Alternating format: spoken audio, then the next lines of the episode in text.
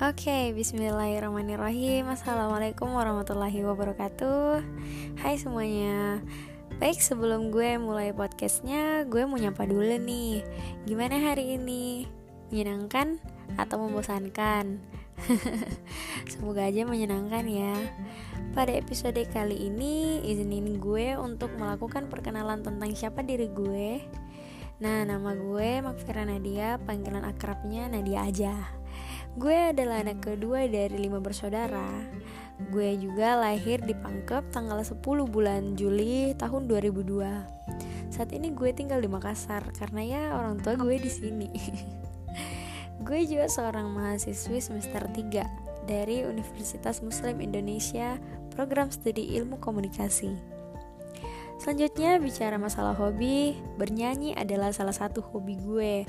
Walaupun ya suara gue nggak terlalu bagus, tapi gue suka bernyanyi karena menurut gue bernyanyi bisa mengeluapkan emosi dan melampiaskan apa yang ada dalam diri kita ya nggak sih?